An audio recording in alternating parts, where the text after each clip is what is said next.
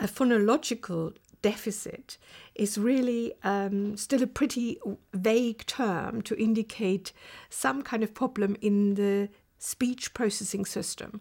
And phonology is really um, a way of combining speech sounds in different ways. This is what uh, the letters of the alphabet capitalize on.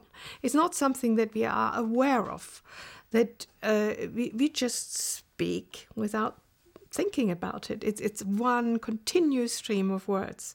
But actually, there are all these little speech sounds that have to be accessed very quickly. And we only are aware sometimes when we make mistakes that there are uh, very, very complicated processing uh, processes at work. And in dyslexics, these processes are not working as well as others. So this is what we were trying to to investigate, especially with adults, with adult dyslexics who had, in fact, learned to read and write very well. Many of them compensated excessively well, so that if you gave them a reading test and a spelling test, they would come out as perfectly fine as average for the population. These were people who were actually university students.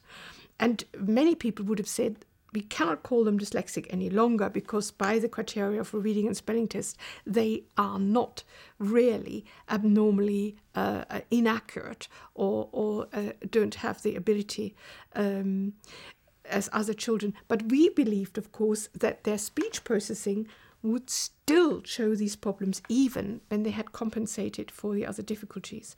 And the kinds of tests that we came up with for the adults has something to do with manipulating speech sounds in the head. So, for example, there is a test of spoonerisms. So, this is a very, uh, a very uh, easy thing to do. You have two words and you have to swap the beginning sound of each word and put it in a different place. So you have lemon basket and you make lemon lasket out of this. So we had a little test like this. For example, it started with John Lennon, Lon Jenon, Helen Mirren, Melon Heron, Kylie Minogue, Miley Kinogue. This kind of test uh, shows remarkably well when people have difficulties in manipulating speech sounds. So dyslexics find this really hard. They take a long time to think over this. And other people can do it absolutely very, very fast. So it's a question of how many can you get correct in one minute, for example. Uh, the very severe dyslexics can't do the test at all. This is just, just one of a whole battery of tests that have to do with speech sound manipulation.